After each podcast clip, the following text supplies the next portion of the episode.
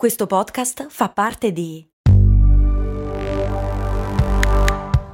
Voice Podcast Creators Company. Ecco il suo resto. Mm, certo che al giorno d'oggi con un euro non si fa più granché. Beh, lo posso usare per il carrello della spesa. Ma comprare 10 Goliador? Eh no, per quelle servono 2 euro adesso. Ah, beh, allora non mi resta che lanciarlo nella fontana di Trevi ed esprimere un desiderio. Oppure, beh, potrei investire sul mio futuro. Ma un euro? Beh, sì, su Scalable. Scalable, che supporta anche questo ascolto, è un'app che ti mette a disposizione gli strumenti essenziali per costruire una cultura del risparmio. Ti consente di investire in modo flessibile in azioni, ETF e fondi, creando piani di accumulo automatici a partire da un solo euro. Altro che Fontana di Trevi. Amplia le tue conoscenze finanziarie e fai crescere i tuoi risparmi nel tempo. Scopri Scalable per i tuoi investimenti. Link in descrizione. Max Corona, che sono sempre io, presenta Brandy. Brandy. Ogni settimana, dal lunedì al venerdì, un distillato di fatti curiosi dal magico mondo del marketing e del business in generale. Brandy. Servire freddo. Brrr.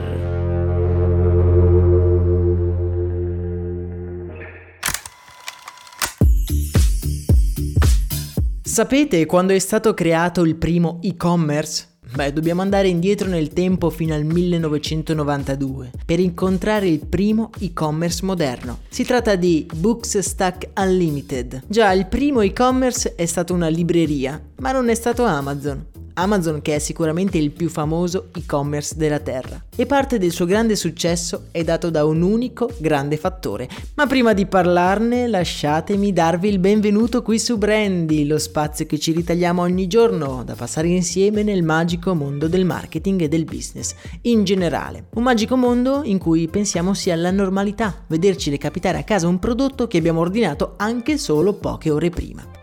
È indubbio infatti che uno dei grandi vantaggi di Amazon sulla concorrenza sia la sua consegna rapida, talmente rapida da arrivare a porci un quesito dentro la nostra testa.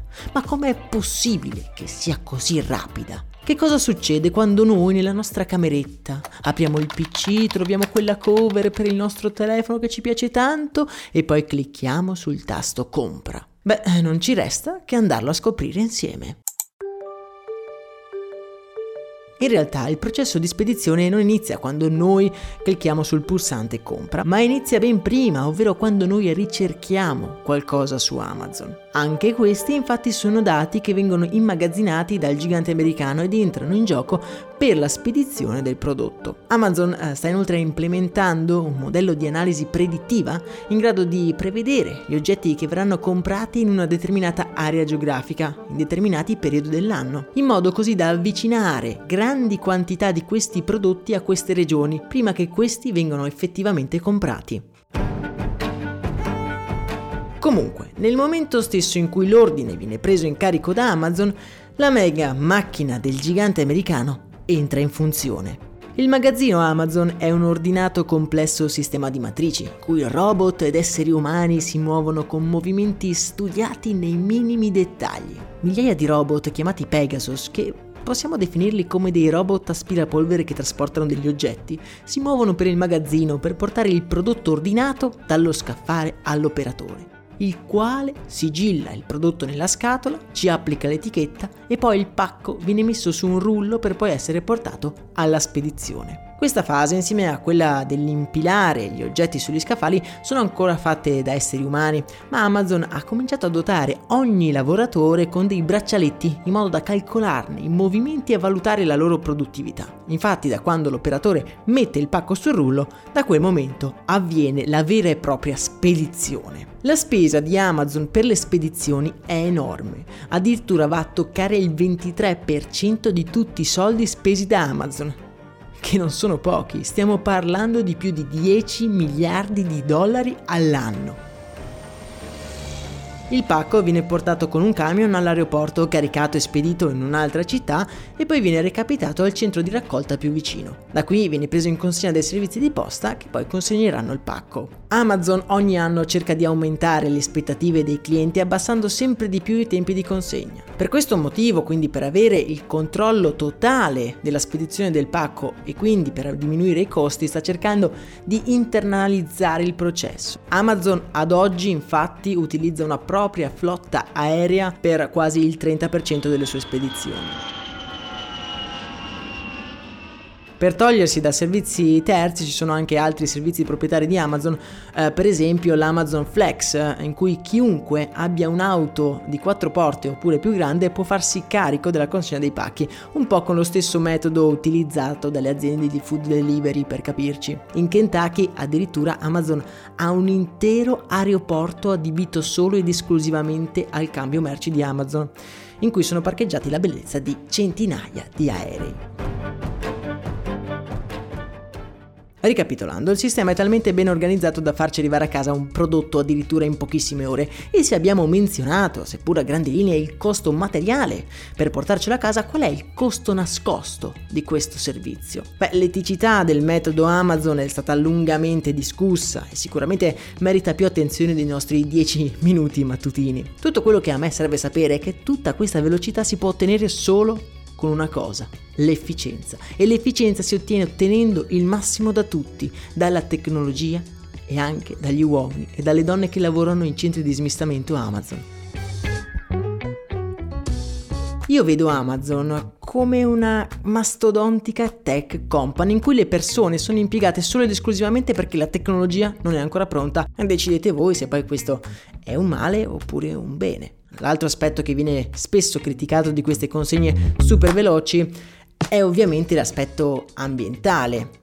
Ma cosa effettivamente cambia tra fare tutto questo processo in un giorno oppure in tre o in quattro? Avendo più tempo a disposizione tutta la macchina si può uh, muovere più lentamente e quindi anche gli aerei e i van possono essere riempiti in modo da ottimizzare i viaggi. Già perché in questo miracolo di efficienza che è il servizio di logistica di Amazon c'è un aspetto di efficienza che non viene considerato che secondo me dovrebbe essere tenuto più in considerazione, ovvero quello di ottimizzare i viaggi, fare meno viaggi possibili. Quindi in questi giorni in cui eh, andiamo a fare le spese pazze su Amazon a causa del Black Friday, valutate bene prima di scegliere l'opzione arriva in un giorno. Lo so, lo so, è bello avere subito il prodotto che desideriamo. Ma cambia così tanto dover aspettare un paio di giorni in più? E con questa ultima domandina a me non resta che salutarvi e darvi appuntamento a domani con una nuova avventura curiosa in questo pazzo mondo. In descrizione trovate il canale Telegram nel quale troverete un modo per commentare l'episodio e anche per eh, dare un'occhiata ad alcuni articoli interessanti sull'argomento che secondo me è molto interessante e molto controverso. Per oggi è davvero tutto, un saluto da Max Corona, noi ci vediamo domani.